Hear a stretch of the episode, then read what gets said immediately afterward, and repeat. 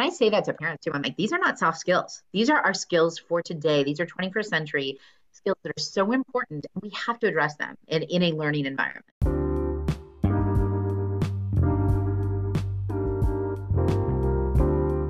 My name is Luke. My pronouns are he, him, and I am a librarian at Wilson Middle School in Natick, Massachusetts. And I'm Ella Stalker. I use she, her pronouns, and I am the librarian at Amherst Regional High School in Amherst, Mass. We're joined today by Colleen Simpson. Colleen, do you want to introduce yourself? Colleen Simpson. I'm a teacher, uh, librarian at the Gates, Lester J. Gates Middle School in Scituate, Massachusetts. My pronouns are she, her. Colleen had an article in the recent forum continuing to talk about her experience in um, a decentralized library. Uh, and Ella actually reminded me that you had a for, uh, a conference presentation about this. I feel like a few years ago or something like that, or something. Was it a conference presentation, yeah, well, or was it was supposed to? I was supposed to in 2019. Maybe that's what it was. 2020. Mm-hmm. Yeah, and. I think I was like signed up for it and really excited about it. So that must be where my memory is. because I remember looking at the proposal. So that that must have been what it was. Because Ella and I were both on the conference committee that year. Yeah, I was going to talk about it, and so um, if people aren't sick of it yet, then I'm happy to talk about it more. yeah. so I guess we'll. I'll, I'll, I'll throw a plug for the forum. Like as as far as we're describing things, when I was reading it, it really helped me to have those pictures. So as we talk about this stuff, at least pertaining to the decentralized library, I would definitely check that out for the visuals. Um, Colleen, so you are one of, I would say, relatively few librarians, at least here in Massachusetts, that I'm aware of, who have a decentralized library. And so I think just to start, I'd love to sort of get a definition from you about what is a decentralized library and, and how did it come about in your school? Like, how involved were you in that process, or is this something that you inherited?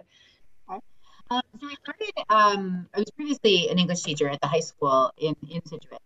And um, as I was getting this uh, licensure, this job at the middle school opened up after having been vacant for a while. And we were in an older building. It was 1916 is the, the cornerstone of the previous building we were in. They, when I was hired for this position, which was being reiterated, partially because of, I think, some of the um, is it the the Massachusetts Building Association, whatever it is, the School Building Association um, kind of regulations for accepting the money from the state to build the new building, which had not yet been officially voted on by the town, um, was you need to have a library media specialist as well.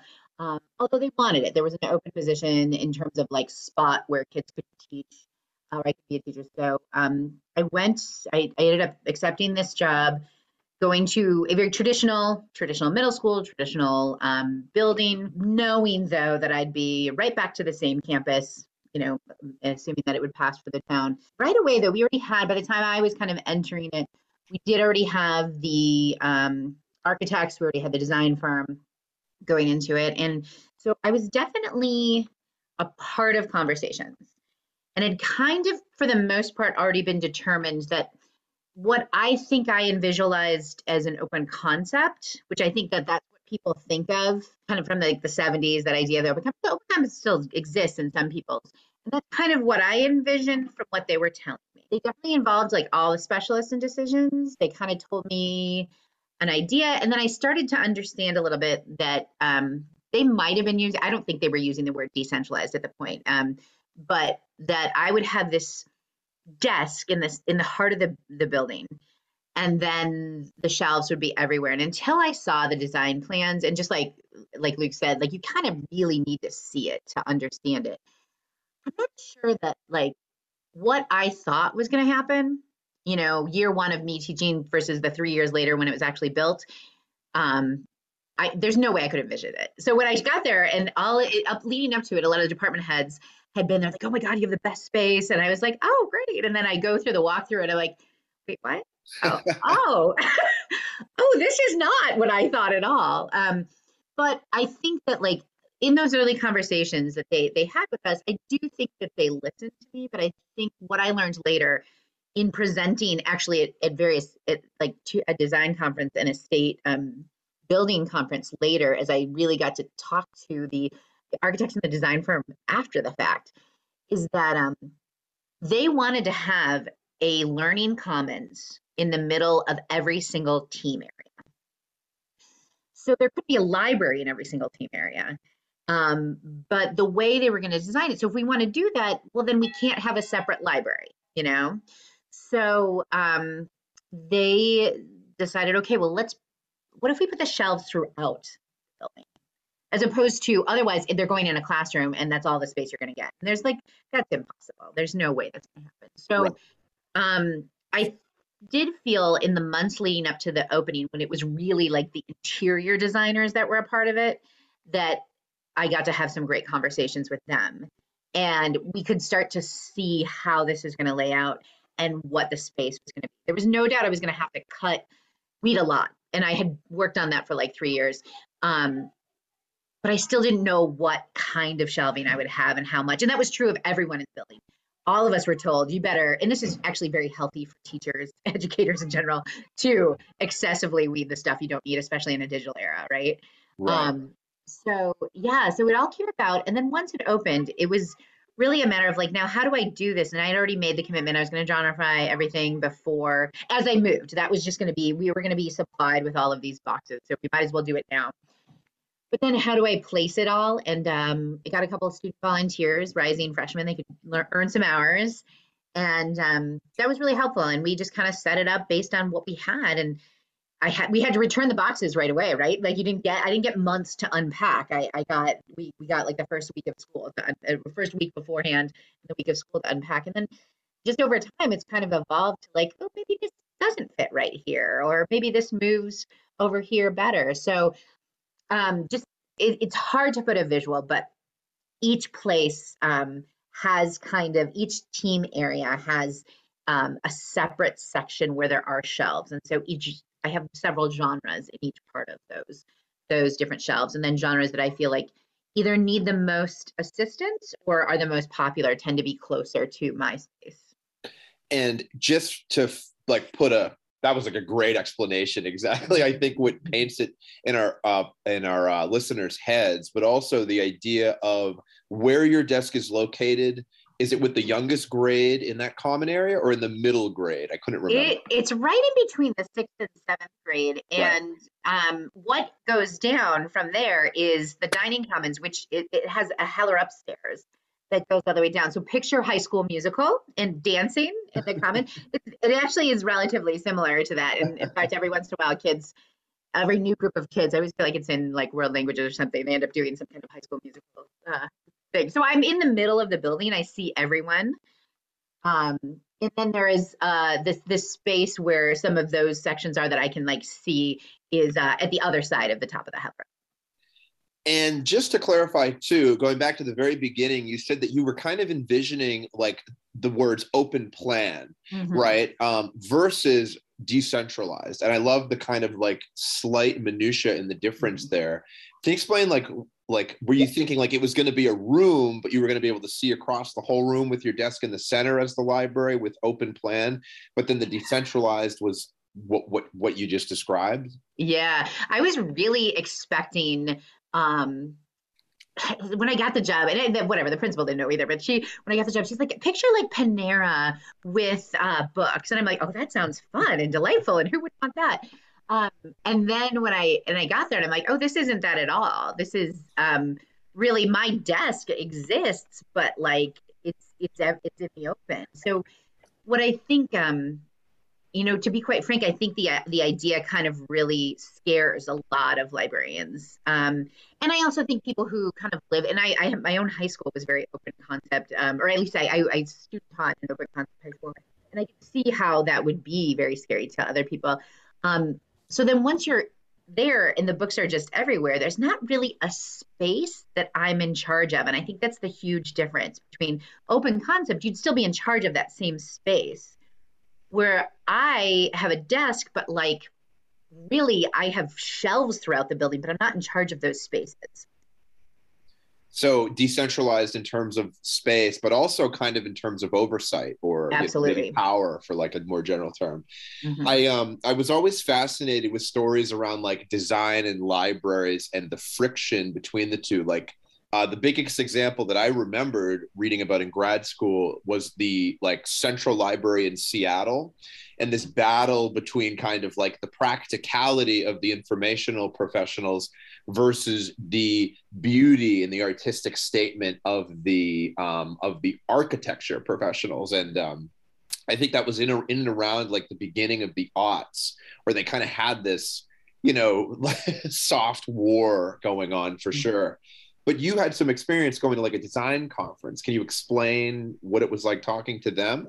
Yeah, so that was really interesting. Um, so this was maybe a year after, maybe it was at the end of the first year uh, that we opened. That um, they had the, the designers had asked me to be a part of it. Uh, uh, it was a little overwhelming, but I was I was excited to be there because this is.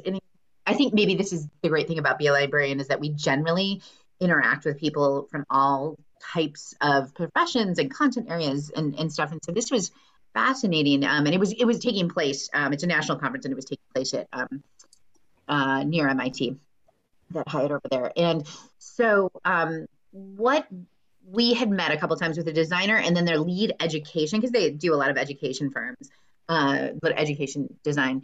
Um, and we talked about like what were the param the the designers themselves talked about the concept and the parameters um, and it wasn't until then until after the fact that i kind of really understood okay how this came into being and how it worked. And then then what i could provide with them were the statistics that showed how it was working. Um, because i think what's hard about it it's wonderful if they all we always should be included in the conversation, right? In the design conversation. That that's definitely like something. Happen. That's definitely something we can provide, though. Walking around right. a space with a clipboard and ga- gathering that action research. So that's funny that that they asked you for that. Yeah, and it, it we should always be included in it, but I feel like um then they don't necessarily always follow up, you right. know, and so it was nice to have them and then we ended up presenting again to um, it was like the story of our school and then people come in and they look and there was actually a retired librarian who consults and she was just like she stayed after to talk to me and she was just fascinating. So it made me feel good because sometimes again people people can look at it they can see the results and they can see the success of it but then still be like like nervous. Even like parents in the community when we did the opening day i had come for the ribbon cutting and i was just going to stay like 10 minutes. I ended up staying for like way past the time because everybody was um it, the, the emotions ranged i would say. It was it, people were still very like nervous about it. And actually that forum article that i just created one of our newer teachers she's like i think we should maybe have that required reading for anyone who teaches now in the building and maybe for parents. I'm like oh well, I think it gets to that thing that you mentioned about, you know, or the idea of sort of like it, it does sort of remove some of your, or decentralizes some of the power of the librarian in a way that I think actually a lot of librarians probably would like to have less power in their, or to remove power structures. I think that's like a great goal of, of school librarians, especially. But it's also like it's hard because I think we all feel like we have to defend our jobs and defend our role. And I think a lot of people see the space that they provide as like something that they have to defend. So um, you know, shifting that perspective to be about more about the services that you're providing and the relationships you're providing to students, I think is a really valuable perspective shift. I know for me, it makes me feel very panicky, but I'm also really curious about it. So, well, I'll tell you why um, why it kind of works and why it might not in other places too. Um, I do teach full. I have a full, the same schedule as any other specials teacher, as the same amount of classes as any teacher. And so I'm built into the schedule. I mean, essentially, I'm, you know, we're doing two jobs when we have that situation, but it's less pressure than when I had the traditional library because I still had the schedule then because I don't have to shift the space. I'm teaching in a regular classroom. So nobody has to reserve anything for me. Um, there aren't there isn't any equipment for someone to check out for me because all of our classrooms are equipped with um, the things that they need. Um, if they need the Heller Up space, they just it, book it in the front office. You know, there's no, um, we have some presentation spaces throughout the building that has a Google form to do it. So any like intrepidation that I might feel or like nervousness about like what it is I do is is taken away, and I can I'm free now in that respect to focus on my curriculum and my coursework and you know w- working with the kids and then because of that though and this is this is probably true of the decentralized location is that i have to have self checkout And one of the questions is kind of interesting. People ask this, uh, what do I do? Well, I do pen and paper self checkout on forms. And the reason I do that is because um, I talked to our tech, our IT director when we first opened. I'm like, well, I was thinking iPads in every section. And he's like, really? We're going to have like five sections with an iPad? So what happens when it goes bad? Are you going to be checking in on that every time? Um, and I'm like, you know what? You're right. Sometimes the most, the best technology we have is pencil and paper. and and the, for thousands of years. I know, right? And the kits, I, I just put them um, in little containers all over the building. Um, and and also at my desk, and they know to bring it at my desk, and they know where to put it, and um, the, and the teachers, the ELA teachers are, and then then I have to work really. I have this great presentation. The ELA teachers put it in their class, Google Classrooms for all their classes. Um, I share it though with all the teachers. In fact, during um, last year during our you know weird schedule we were hybrid the whole year until and then we all came back in mid-april and we had extra enrichment time that we didn't really have and didn't come back to so there were a lot of teachers who had never really thought about how I check things out or anything. So I just sent it to them and they're like, oh my gosh, get these kids. They, they, they don't have, they have too much time now. And so, you know, it, it's funny how in those times, because it's self checkout, they don't need me as much. And I don't know how it would operate without a person, you know?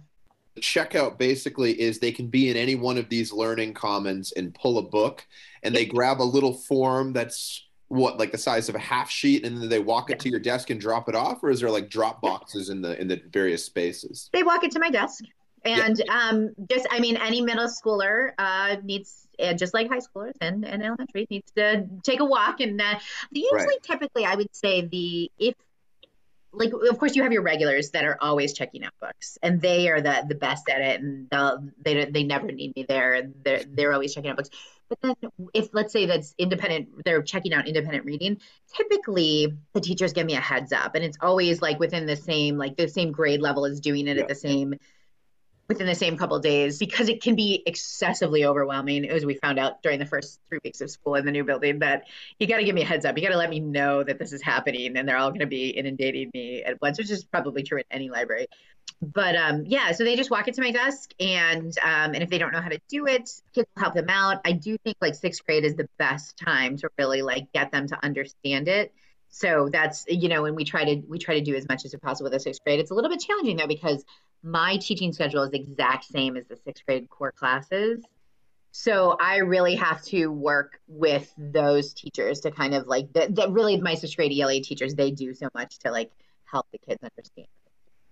And then are you doing like data entry, like with these little slips or something like that? Yeah, just put in the number. Like, yeah, yeah, that makes sense for the bulk checkouts then. So cool. Um, but I do like kind of getting rid of that duplicatable aspect of the bureaucracy like like booking spaces right can be done by other people in the school. And if central office is going to take care of it it's like it's like please go ahead. Yeah. My goal has been to get my laminator out of the library because my assistant currently does all the lamination for the building. And um uh, i'm like I, I, would love that to be out of the library because it, it, it can be done by somebody else and i just think you're always in that interesting bind, right? Of like like you alluded to earlier, of wanting to feel like you're showing people that you're supporting them all the time, but also wanting to stick to that curriculum stuff and stick to you know what what what is really important as a school library teacher. Yeah, and it's funny that you say about the laminator. I remember, and I think maybe coming from that um, high school English teacher, the first time somebody asked me about the laminator, I'm like, I don't know more than you like I, I just walked in here so you're going to know more. And luckily i had we had a, a wonderful paraprofessional that she works with the kids but she had kind of taken over that role. Then i i said go to i have no desire to be an expert in it. I never became an expert in it.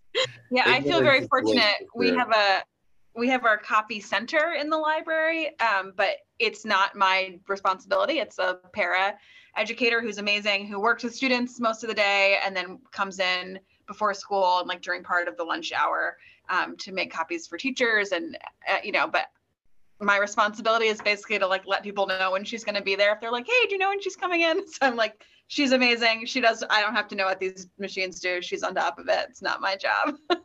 So i love that very nice. to, um, my plate I love that we got into how the decentralized library like has us think of like responsibility and like power in this different way and obviously space. What about in terms of like information search processes for the students or the way in which they interact with the space?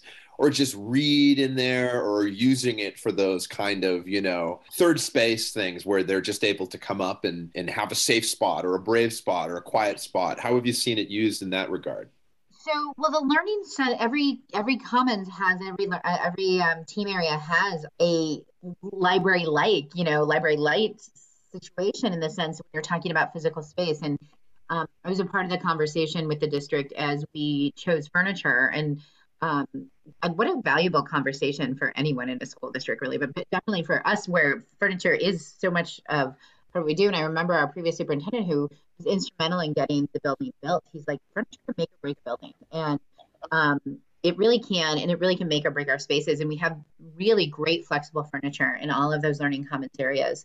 So um, again, not something that I'm necessarily responsible for, but up at the top of the Heller Up there, and there's a there's a cafe um, diagonally across from me at the other side of the top of the Heller Up that has about like five spaces, one kind of booth type rounded in the back, and then um, four other tables with chairs, a couple high top tables, and the books there too. And so kids are taking advantage of the spaces across the building. I will say that we had at one point an administrator and a librarian come in and tour the building. We had a lot of tours in the early uh, years, and the librarian was like, "This is awesome," and the administrator was like, "Well, your kids have a lot of freedom here," and I'm like, "They do." I didn't really think about that, but they do. But you're um, we're like a technically like a PBL school. We were built with this project-based learning in mind.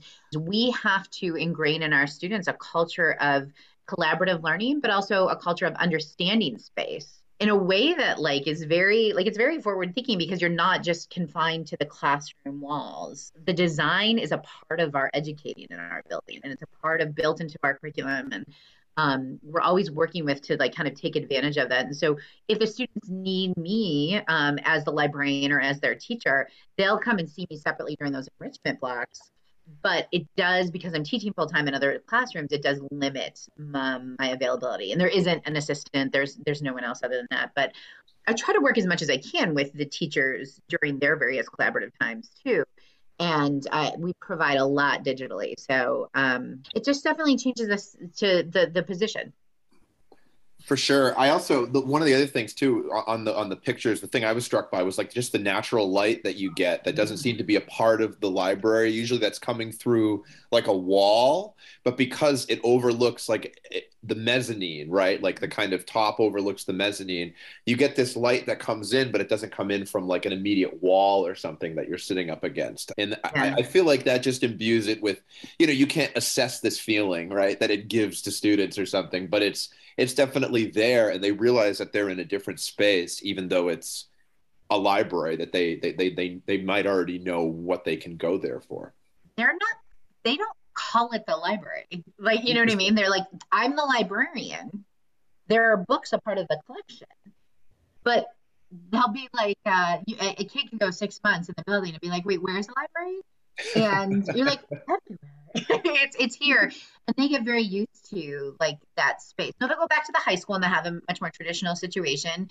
And that'll be great too. And it, it'll just be it'll be different. I think sort of thinking about that, like they get to have a traditional library experience later on, but they're also getting this other view of libraries. I think is a really sort of beautiful like there's many ways for a library to exist and many ways for us to access books and access research materials. I'm curious how what advice you would give to librarians who do have a traditional library space and like do not have the option to do any kind of decentralizing just because of the way their their building is designed, right? We all live in these built environments and so we have to live with what we're what we have at the moment.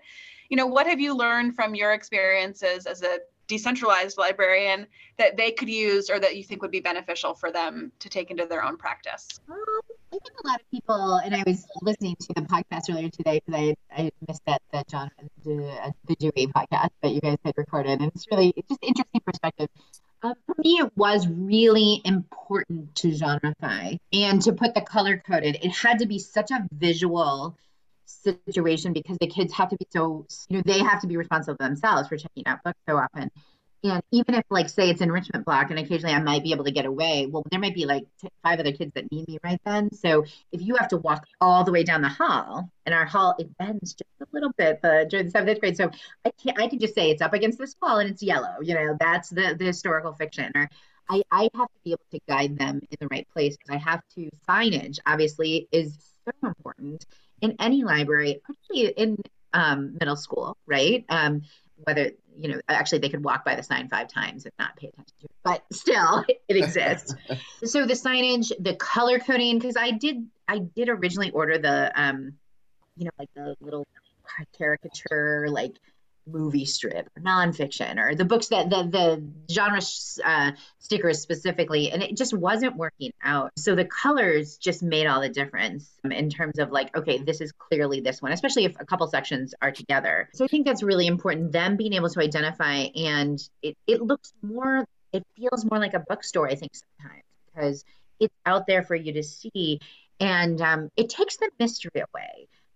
I, there's no like you don't have to I don't know, if I'm shopping in a store, I want to do it on my own. So I don't really want your help unless I do. And then I, and then you can, you know, then I want to seek you out. And so it's a little bit, it, it kind of go plays to like that kind of idea. But I will say, so I always like to throw this stat out because I think it, it's, it's impressive, but, um, that in the first year over the previous year in the traditional library. So in the first year of our building, the circulation increased 127 percent and there's a lot to be, there's a lot of factors much more involved. We had another another whole grade but that grade actually the sixth grade the first year they were just starting to they were coming from the elementary schools because we were seven and eight and then we became six seven eight.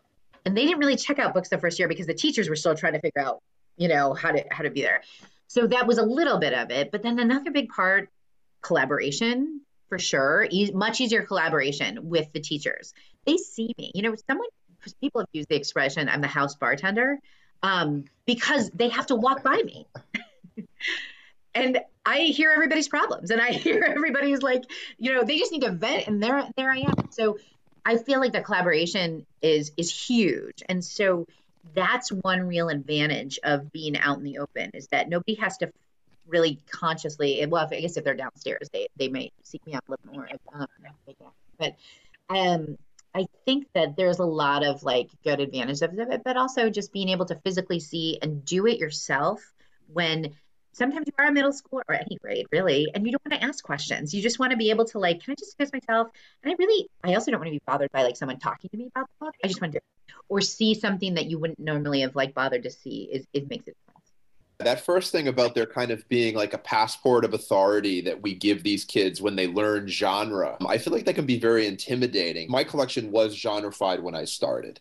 And we, we, we, it's like you're giving kids like, you know, call number and look for the genre mystery and the genre and this, but, but color is such a universal language. And if they're going to do it on their own, that's excellent. And another thing I'm hearing in that answer is the idea that like the librarian actually can be that person even without a, like a room that that people come to and are kind of you know sometimes yes a clearinghouse for emotion or something like that but also for for processing things and and whatnot you know what i mean? Like it doesn't necessarily have to be like a lib guide or a, a quiet room that we have but it like really is the person themselves who are vital for that. Cool. every day someone they're walking by me and they're like hey wait you probably know the answer to this and so that's again true in a traditional library, but now they haven't even bothered to walk, you know, the half of school length that they were going to because now they have like a central location. One thing you said earlier, and I kind of experienced this at the last school that I worked at, you were comparing it to the idea of like a Starbucks and um, the idea of an Apple store came up at my last school when they added an iLab to the library that I looked at. What do you think of that in terms of design look and corporatization of the look of some of these places? I'm c- trying to ask, like, without passing judgment, um, because newer libraries do tend to look like that sometimes. And I don't know, what does that say about the idea of school libraries from your perspective? I know what you're saying. Like they do kind of look, but is it is it just the style of the time though? I guess I, I don't know because if I look at our flexible furniture, that doesn't look Starbucksy. You know that doesn't. That's true. Look, yeah. Right. Right. You know, um, it looks like it's it's cool. It's different. it's not too big because we have little bodies sometimes and but what the furniture that we have works for both the sixth and the eighth graders which we're talking to totally physically and mentally developmentally different kids you know like groups of groups of students i know exactly what you're saying when i've seen like images of other places and stuff and, I, and we have a like redesigned um, high school where it looks a little bit like that but I think some of the technology helps change it a little bit. We have a lot of screens in our building and a lot of like conscious effort to display things because so much of the work we do is digital now as opposed to like the traditional like bulletin boards and stuff. And so we still have that too. Um, but I think having like student displays, interact we have interactive displays too, um, which you know has its own merits and pluses and minuses in a middle school, but um, we also have a lot of people that are conscious to look at them. What, what's there? Um, but I don't know. I know what you're. I know what you're saying, and I think I was prepared for that. That Starbucks expectation, I guess, yeah. or of uh, of it. But we don't really have that. I, I wouldn't say that we have it, so I don't know. Yeah, I know. I was I was just curious your thoughts on it. I my my kind of feeling is that even though it looks like that, it belies a different set of set of criteria because you're not um you're not paying to be there, right? Like you don't have to buy the coffee in order to sit down. You can just be there, and and and nobody's going to come in and come in and ask you uh, what it is you're doing. You know what I mean? Going well, I will say in the cafe when I when I mentioned that where the books are, there had been an original idea that it would actually be used as a cafe, and that it has a um, there's a kitchen in the back, and it has like a the pull down gate, you know. Um, but it, it yeah. never actually came to fruition. Um, the courses changed because of the physical shape of the building. Our wellness class, our there used to be a foods class. Now it's a wellness class that's combined, and that that whole um, that licensure changed. Yes, it's, it's a whole uh, nutrition and wellness licensure, and um, so that completely changed. We have kitchens in three of our upstairs classrooms, and that's where they used to cook, but they ended up never the cafe just didn't come to fruition. So whether it's the library or whether it's some of our other spaces, sometimes the ideas design don't actually come about until someone implements it. And that's what I often say to people when they they get maybe concerned, like there's always a tone of concern about my having the decentralized library is I'm like, listen, ultimately I'm still an employee and somebody designed yeah. something and it was my job to implement it. And and that's all I could do. And and then tweak it as I went along and see how it could work best for our, our students and, and our teachers too. So I, I think maybe just shifting gears a little bit um, away from talking about specifically the decentralized library and more about, as you mentioned, that you have a full teaching schedule. And so um, now that you're not having to oversee a space, it does free you up to do more teaching. Um, and it sounds like part of what you do with that is a media literacy course for your seventh and eighth grade students. And so I'm really curious about this. This is a, such an important topic, especially right now in this sort of era of disinformation that we're living in. Um, so how do you approach this like really big topic with your seventh and eighth graders and, and how do you differentiate between the seventh and eighth grade in terms of how you tackle it? Okay, I was gonna pull up some of my my back to school notes here because I, I, I, this is exactly what I tell uh, uh, parents. Um, but and I've kind of got perfected that over the years too in terms of um, how I say that. But it, it's it's evolved over time, of course, as any class should, and as media literacy is always changing. That I, I try to keep on top of everything as, as best as I can.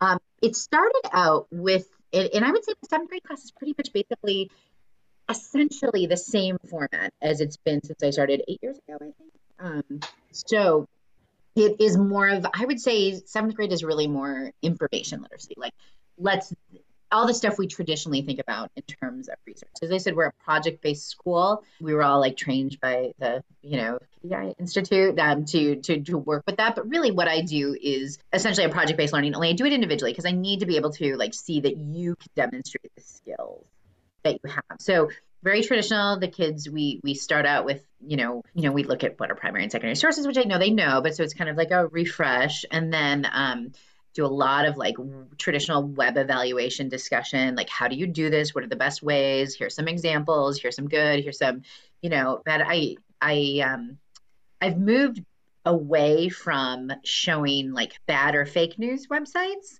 and more towards let's analyze what is out there and let's look at it as opposed to let's there's you know there's those list of um, websites that oh here how could we use this? I really want to like take what we really have take what you really can go to and let's um, evaluate it. And i look at i look at a couple different ways. I i do tell them about the CRAAP test because it's seventh grade and that's fun um, and I can talk about like I, I always start out. I'm like some librarians aren't sure that seventh graders can handle crap, but I think you all deal in that every day, don't you? And they like laugh and you know. But I also talk about SIFT and I and I show them other things and I'm like these are all ways to evaluate. But they're also ex- obsessively long ways to evaluate. I just want you to be thinking about the ideas behind them as you're doing that. We go through kind of like traditional, um, I, I, look a lot at like spend a whole day on photo and video manipulation um, with some classic examples uh, of that as well. And then we kind of just do practicing, like let's practice using MyBib, let's practice um, going to the state databases and learning how to cite them, let's practice this. And then they have a choice topic. They get to pick just about it. It's pretty open. I give them a huge list of past topics that kids have done so that they have something to go off of. They can't do a person because we're not writing biographies. And so the information they get is going to be pretty much the same everywhere they go for this short of an assignment or this, it's not a long assignment. We have like a couple weeks. Uh, they cannot do the history of a sport because um, we know how poor the information is. It'll be like the South Shore Sports Center, you know, and that might happen. Yes, they cannot do the history of a sport. I have a sixth grade research class, and that's what every student who picks their sport topic do. I go, okay, what's your essential question going to be? And they say, how did it start? and I go through this whole thing about well, there are recorded forms of this sport being played over maybe you know tens of thousands of years, and then I just I just I'm like, okay, you can't do the history of a sport. You need to connect it to some other topic if you're going to ask that. So I'm so glad that you just said that. yeah, well, I, and I think I didn't really know it until like the first couple rounds of the yeah. class, and I'm like, oh, yeah. wow, you're getting really bad stuff. Like, it's not that it's wrong. It's just like I don't want you going to like the local sports center website to get your information. Yeah, but yeah. I say, well, you can use some complicated topic within sports, and I give them some examples like injuries like ACL tears, CTE, you know. Even the gender pay gap with yes. Megan Rapinoe, the like that was a great like eye opening. Like all these soccer fans were just like, I want to study soccer and do history of soccer. And I'm like, why don't you do like this gender pay gap thing? Because it's all about soccer. Like it's so important to to listen to these people and tell their story. And it's it's actually the modern issues that the sport mm-hmm. is going through. Yeah, I'm just I'm so, Same stuff. so validated here. no, and, and it's it's absolutely like I'll try to give them more. Let's be honest. Plus, you're trying to push them, like especially like seventh graders. They're just they're just getting into that like developmental place of like really thinking outside themselves and and so um anything that like why didn't the kids like they took up like sports gambling is like a current hot topic or oh, yeah. um betting like referee scandals within that you know like that mm-hmm. that happened in the past so um that's pretty much all i limit um is just like a, away from this but a lot of times kids will be looking into like diseases and um history if you're a history buff you can do that if you're science buff. So many in sciences. Kids are really into psychology. There are a few things that i think over the years i've learned to limit in terms of like like there's some psychological things that are just not appropriate for like seventh grade you know like we'll, we'll look into it but i don't really know until it happens just like any teaching usually i find you can interrogate a little bit with some of the more serious topics and i've had kids uh, you know choose some things that are especially like either psychological or like terminal illnesses and stuff like that and you know some kids are, are picking it to kind of be funny and some mm-hmm. kids are doing it because they have family members that are experiencing it or something like that. And i i found you know the former to be pretty quickly to like reel back on it and stop joking and and and, and pick something that they actually enjoy.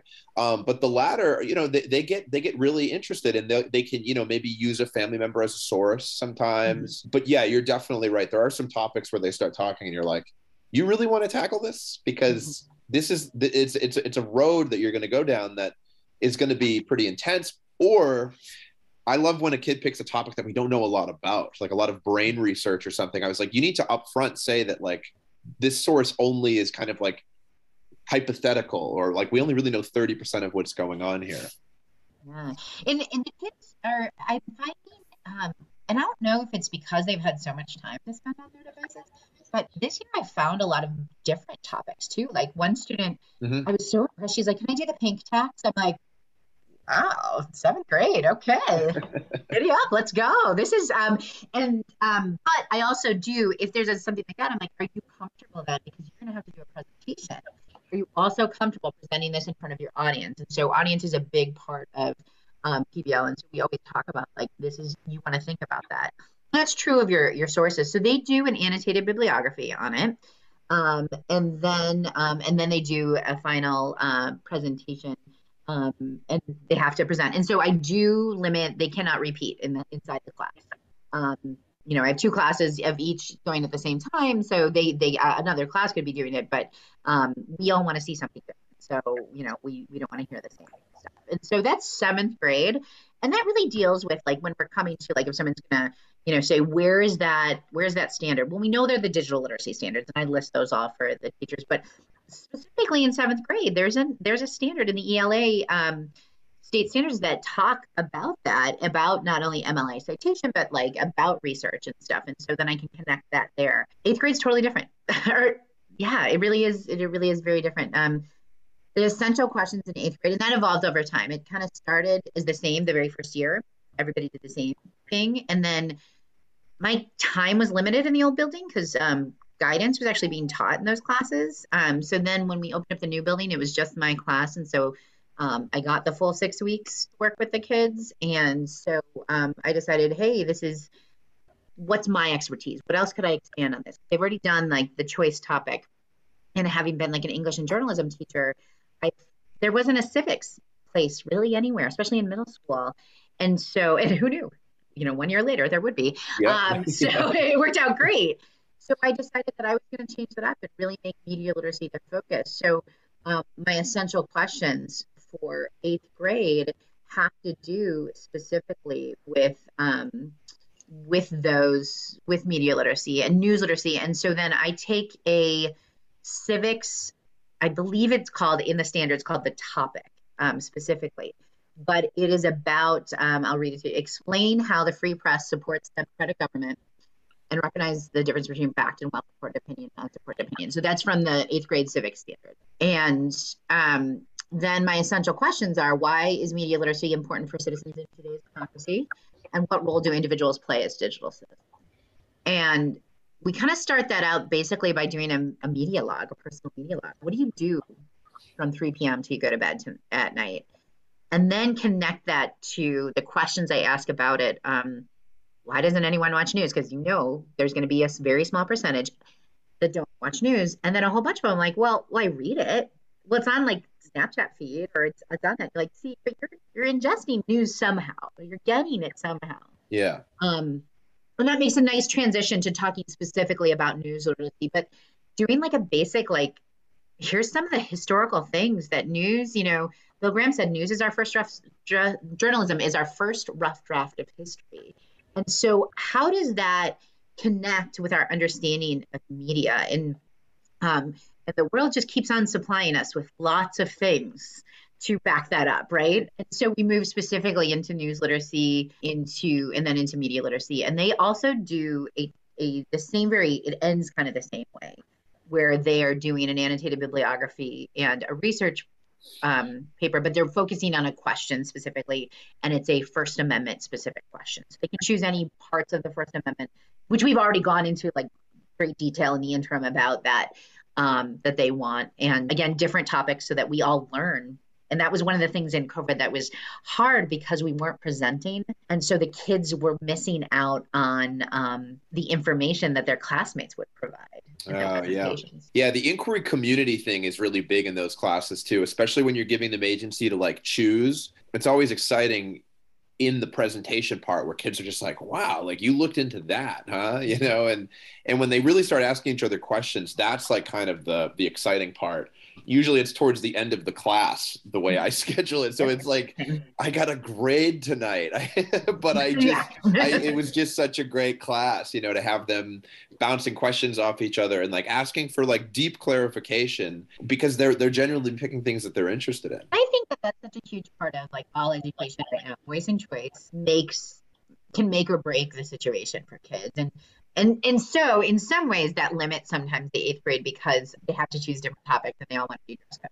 But um, but I do think. Can you say that one more time? They all have to choose different topics. They have they to choose a different research question um, because again, audience is still a part of that. So we still Right. have to be thinking that, and so um, if First Amendment is the overarching topic that they have to look into, it gets a little bit. They do have to be a little bit more specific, and it's not as free in terms of what that is. So I, it does limit it a little bit, but it's also part of this. This is also encouraging to me. I feel like I, I'm in a high school, so I'm not the same age group, but you know, media literacy is something that I think our high school students are currently not getting in our, our curriculum, um, or not in a direct, like there are kids who take journalism who get it very intensively Right. and everyone does civ- civics projects and gets like certain elements of it. But I think it's overall, it's something that our middle schoolers do, but not our high schoolers. And so this is giving me, I'm like writing down little notes on the side here of sort of get this into some of our high school classes. So this is fused with great ideas. Yeah, so because Colleen, I, I'm at a I'm at a fifth through eighth middle school, and the fifth grade take media lit, so like that's what that class is called. But the sixth grade does a dedicated research class in the library, and it's like a half a term class, so it's it's it's quite quick.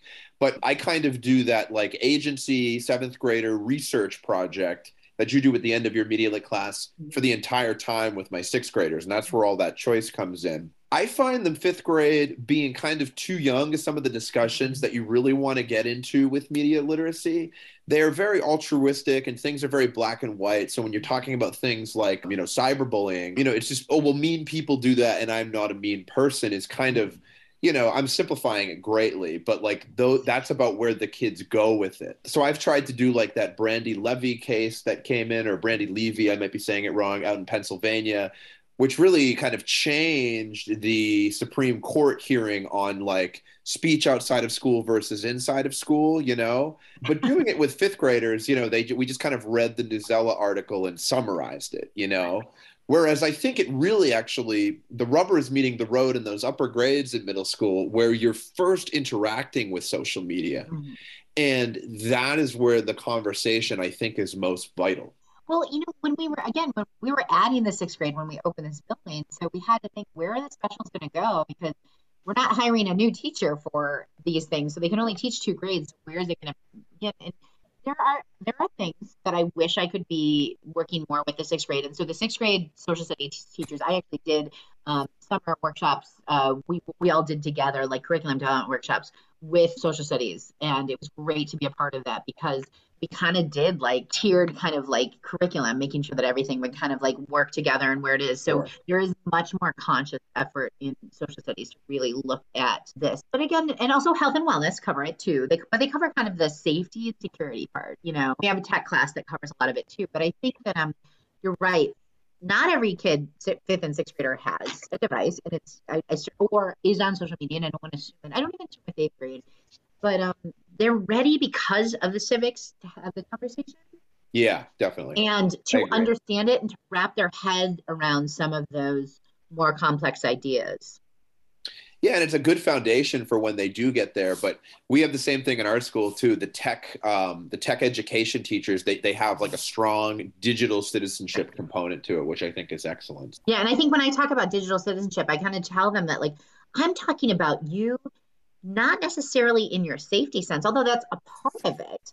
But I'm talking about you as a human being interacting with other human beings. And how does that what does that mean for our democracy? You know, and so it's it is refreshing. And just like um, what you're saying, Ella, is that why did this come out of? A lot of it came out of me being a journalism teacher and realizing that how come my students in this class that are like juniors and seniors are kind of the only kids who are getting this that's directed. You know, it's it's happening across the curriculum, but in snippets and stuff. And so sometimes just that direct conversation about what this means is really important. And I say that to parents too. I'm like, these are not soft skills. These are our skills for today. These are 21st century skills that are so important and we have to address them in, in a learning environment. Having been like a journalist before I came to education too, sometimes it's just feeling like imbued with the experience around it.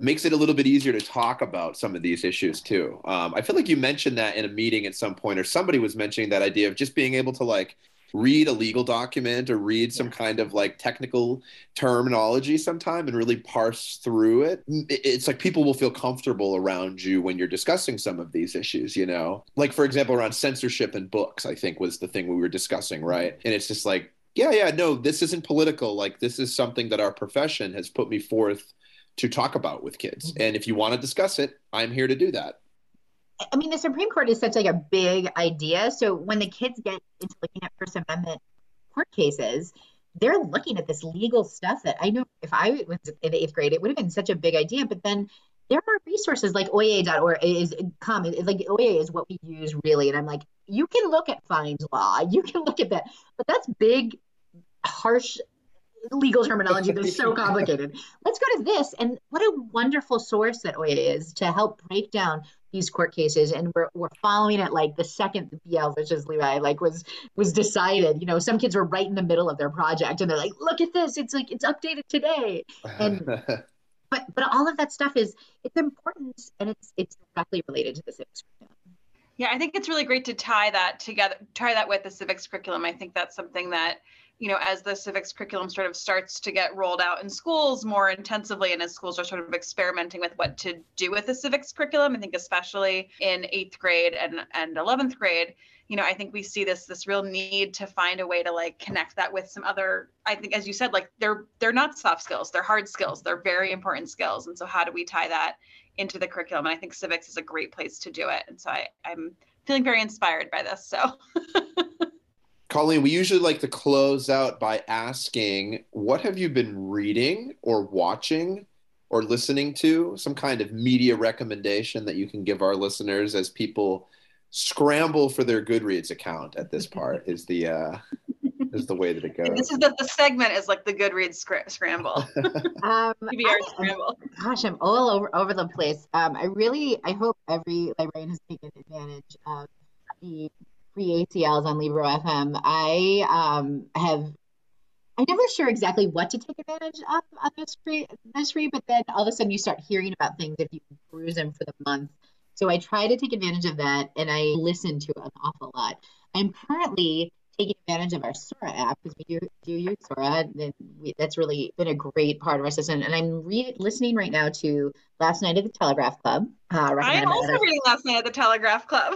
so good. And I, am still waiting so um, as a middle school, as anyone who's in middle school. Um, librarian knows it's a fine line to uh, what works and what is developmentally appropriate and what works. And so far, I'm halfway through, and I, I, it feels okay, but I'm not sure yet. So we'll, we'll, we'll see as that. But I'm also reading it to enjoy it as well. What am I watching? Um, now I'm watching um, Emily in Paris. I just needed something like fun, but also like on the weekends with my husband, I'll watch Ozark. So it's it's all over the place. Oh, and the Gilded Age too. So I've got quite a quite a random collection of, of things that I, I'm watching. And then I think the the print book that I have right now is I'm Not Your Perfect Mexican Daughter. Um, still, I'm working through that, and whatever time I have, I feel like I'm all over the media space when it comes to my entertainment. And I never used to be like that. I used to be like I'm only focusing on one thing, and so now I, I kind of have accepted the role of many things. You're decentralizing your personal habits yeah. too. Incredible. Bring it to bring it back to our original topic. I love when it wraps up perfectly like that. It's great. What do they call that? A callback in that's uh, right. That's right. comedy. Incredible. Well, Colleen, thank you so much for talking to us this afternoon. This is great. We're hoping to get out more episodes where we just talk to people about like this multifaceted kind of job that we have. And we did some decentralizing and we did some media lit. So we thank you immensely for talking to us. Well, thank you for having me. Thanks so much.